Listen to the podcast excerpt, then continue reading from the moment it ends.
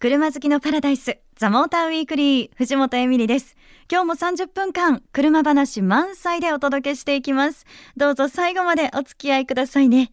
さあ今日もですねメールをいただいておりますのでご紹介させていただきます。ラジオネーム吉ららさんです。ありがとうございます。エミリさんに質問ですということでいただきました。今初めてミニバンを検討してます。子供が生まれたのがきっかけで考えるようになりましたがおすすめ何でしょうか？というメッセージ。あのすごくミニバンって今乗ってる方多いんだろうななんていうふうに思ったりもするんですがすみません。私あの結婚もまだでしてもちろん子供もいなくてなのでどういうミニバンがいいのかその視点からは正直全然わからないんですけどただあのミニバンで言うとそういえばねそう新しいステップワゴンがちょうど発表されたばっかりですよね。でこのステップワゴンはリアゲートがすごく特徴的でなんか2ウェイのスタイルなんですって。もちろんこうリアゲートが下から上にもこうやって開くしあのー、て言ったらいいんでしょうかね。扉がついたような形で普通に扉みたいにも開くんですよね。ちょっとまたこれも新しいななんていうふうに思いました。でもちろんそのミニバンもすごく幅広いと思うんですけどまあいろんなね余裕があったらやっぱアルファードとかもいいんじゃないですかね。いやもうこれはすごいその懐のね問題も多々あるとは思いますけどもうまるでこう雲の上にいるかのような雲の上にも行ったことないですけどもう全てが何て言うのかな未体験だったんです私にとっては。あの鉱石のシートのねゴージャス感はね一生に一度は体験してもいいんじゃないかななんていうふうに思いました。え吉田さんありがとうございます皆さんからのメッセージもお待ちしてますメールアドレスは tm.fm 横浜 .co.jp ザモーターの頭文字 tm.fm 横浜 .co.jp です愛車自慢や好きなドライブスポットこんな車を特集してほしい。ぜひね、具体的な車種も書いて送ってくださいね。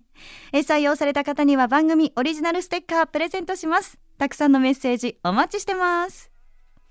FM 横浜ザ・モーターウィークリー藤本エミリがお送りしています。さてここからの時間は連休はスーパー GT 富士スピードウェイにレースを見に行こうです。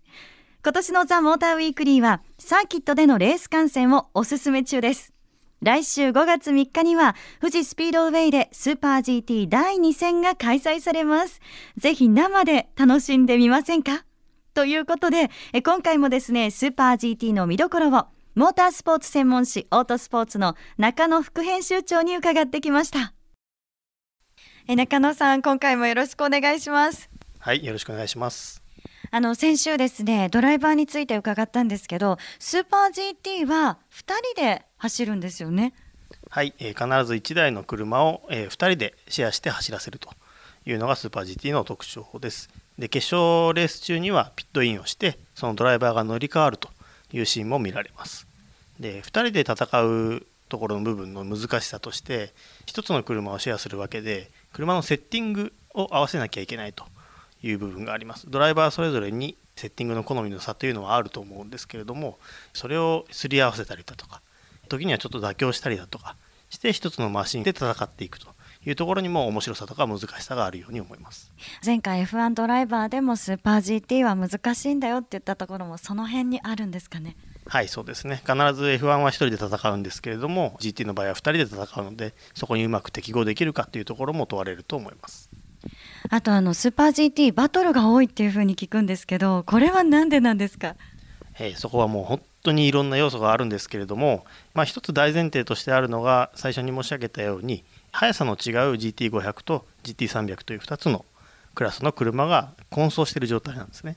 で速い GT500 の車は遅い300の車を常に抜きながら同じ GT500 クラス同士のバトルをしなきゃいけない。で300クラスも常に抜かれながら自分たちのバトルをしなきゃいけないということで、まあ、接触しそうになるシーンも多いですしその本当にぐちゃぐちゃになりながら走っていくっていうところで本当に不確定要素が多いっていうところもあると思います。でもう一つ大きな部分としてタイヤの部分があります。でスーパー GT には今4つのタイヤメーカーが参戦してるんですけれども例えばそれぞれに開発の方向性が異なって特性が異なっていたりだとか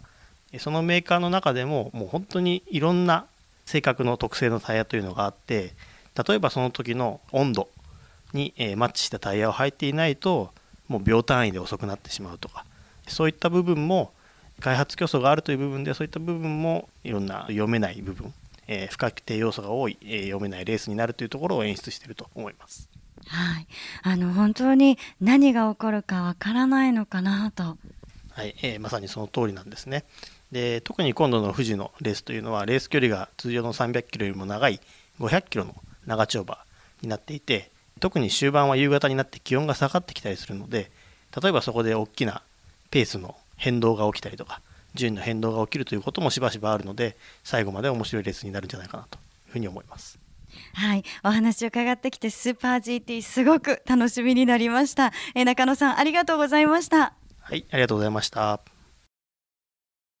こうやって中野さんにお話をね伺ってきましたけどやっぱりスーパー GT ってこう日本オリジナルのレースなんだなっていうことも感じましたしあと今日のお話にもありましたけどバトルが多いあの何が起こるか読めない。目が離せないっていうことでもうこれは本当にねサーキットで楽しみたいなっていうふうに思います。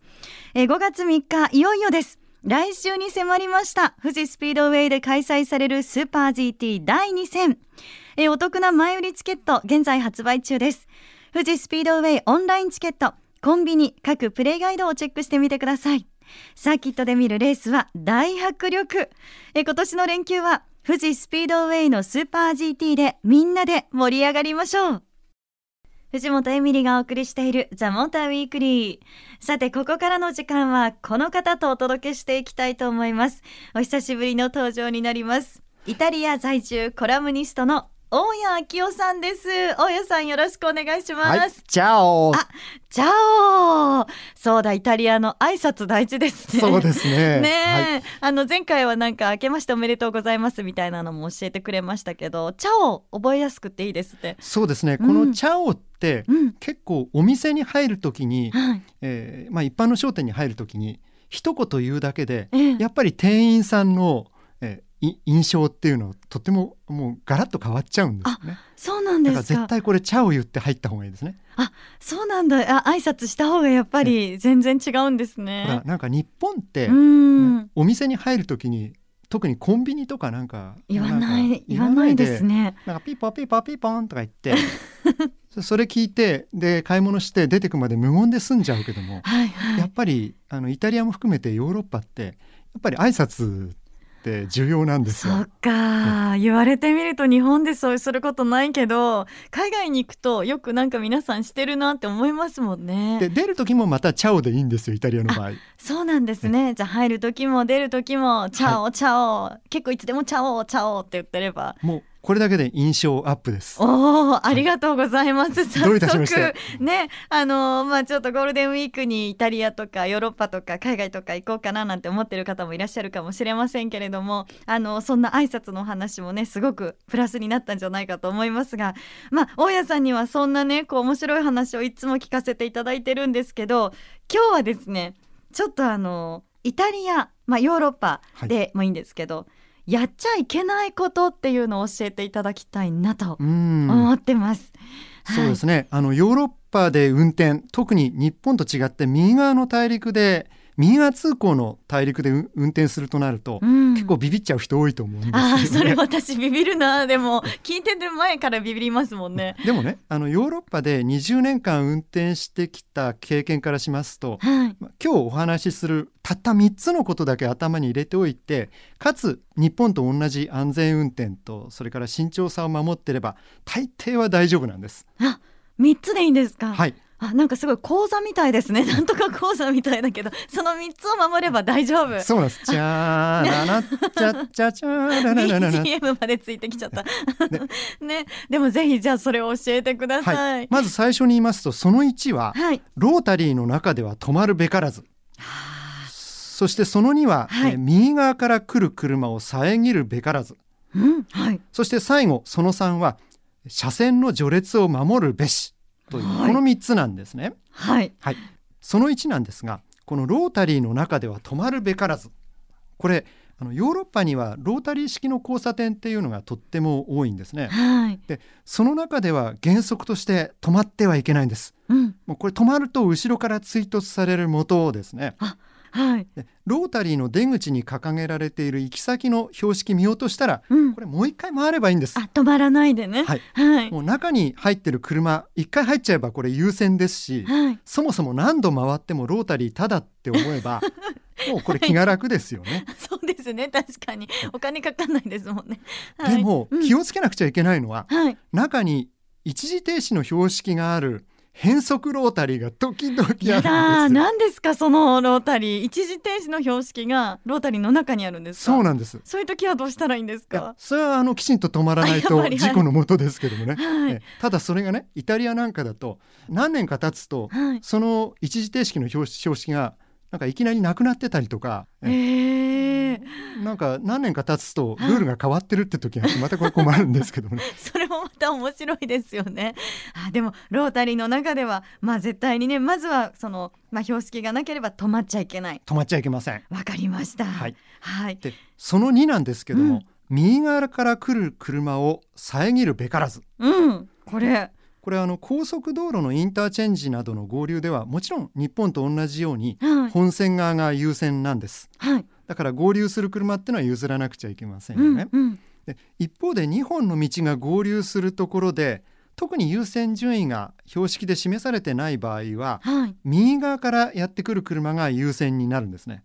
へえあこれ決まってるんですそうなんです。ですからこれ守らないと、うん、え結構貧縮ものだしまあ、そもそも危険です、ね、そうですよね、うん、知らないと怖いですよね。でもなんか知ってるとね、うん、そうするとなんかお互いスッスッと譲り合って、うんうん、え意外に交通が円滑にいきますから、はい、ですからこれうまい決まりだと思いますよね。なるほどな。そうですよね。そこで止まってどうする？どっちが行く？みたいにそうそう。あうんの呼吸。そうですよね。あれ結構確かに大変ですもんね。譲り合いすぎて危険な時もありますしね。そうそう。ですから、あのヨーロッパ大陸では右側から来る車が優先です。はい、はい、じゃあ三つ目の最後お願いします。はい、でその三なんですけども車線の序列を守るべし。はい、これですね。あのヨーロッパ大陸の右側通行で、うん、高速道路のレーンはあの思い浮かべていただきたいんですけども一番右が、えー、最も遅い車線になるんです、うん。はいはい、一方で左に行くに従って追い越しや速い車用の車線となるわけですね。うん、日本と反対、ね、そうですそうです。はい、一方あの一番速い車線をゆっくり走る車は、えー、ヨーロッパでは皆無と言ってこれいいんです実は。皆無ですか。はい。で同時にあの例えば一番遅い走行車線を速く走って追い抜きやそれから追い越しするっていうのはこれ国と場合によっては違反行為としてかなり厳しく取り締まられるんですね。えー、で一般道では交通ルールに対してルーズなイタリア人ドライバーでさえこの高速ではこの辺りかなり守ってるんですねちゃんと。もうじゃあ徹底してここは皆さん守ってるんですね。はいで背景にはこの制限速度が高いですから例えばイタリアですと時速130キロなんですね。であのこうしたところでその車の速度差が激しいことが実はあるんです。例えばその制限速度の上限を楽々出せる、えー、速い車、はい、例えば、えー、高級なスポーツカーとかですね。そういうのがいる。その一方でそうでない車。例えばトラックとか。あと古いモデルね、はい、えーそれからレジャー用のキャンピングカーとかあなんか走ってそうだなそういうのはたくさん。そういうの引っ張ってる車。はい、はい、でそういう車遅いですから、うん、要するに速い車と遅い車の差ってすごい激しいわけですね。はい、そうしたことからそのどの車線を、うん、走ればいいかっていうの、えー、結構きちんと守られているわけなんです。これは本当に海外ではちゃんと守らなきゃもちろん日本もですけど。そうですね、あのなんか遅い車で速い車線走ってるともう本当になんかパッシングの嵐を ババババって浴びさせられますからね。そう。あじゃあここもねしっかり守って、はい、大事な本当にルールですね。ぜひ守ってください。ありがとうございます。いや大家さんそしてあの最後に私もう一つ大家さんに伺いたいことがあったんですけど、はい、でしょう？なんかあの街の真ん中に車で入っちゃいけないみたいな。そういうのもあるって聞いたんですけど。そうなんですね。最近もうほとんどの国々で見られるんですけども、はい、えー、中世とかルネッサンスのえー、そのまんまの街並みを残した旧市街っていうのは、うん、大抵もう車進入禁止になってるんですね。はい、でそういったところにはあの住民やそれから商品の搬入以外入れないようになってるんです。ええ、でどうやってコントロールしてるかっていうと、はいはい。うん、えー、例えばイタリアの街では地元の車だけに日本でいうところの、えー、ETC を装着させてるんですへえそうなんだ、はい、で街の入り口にセンサーがついててで ETC 持ってない車が通過すると、えー、バッチリナンバーをですね自動的に撮影されちゃって、はい、でたとえ借りた車でも、えー、レンタカー会社経由で違反切符がこれ送られてくるんですよ。いやそうなんですか。それってどうなんですか？日本の ETC レーンみたいにこうあるんですか？ゲートがこうついてて。ですね、はい、あの景観維持のためにゲートがないんですよ。えーでちっちゃい標識だけ。え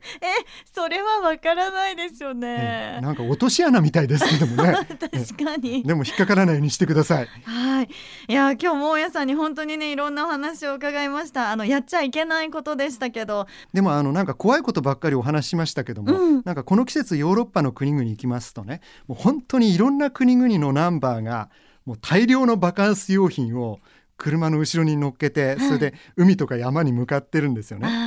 本当になんか彼らと一緒に走るだけでホリデー気分っていうのはもうおのずと盛り上がってきますから。いいですね。ぜひぜひトライしてみてください、うん、はい、えー、この時間はイタリア在住コラムニスト大谷昭夫さん来ていただきました。ありがとうございました。チャオエミリー。チャオ。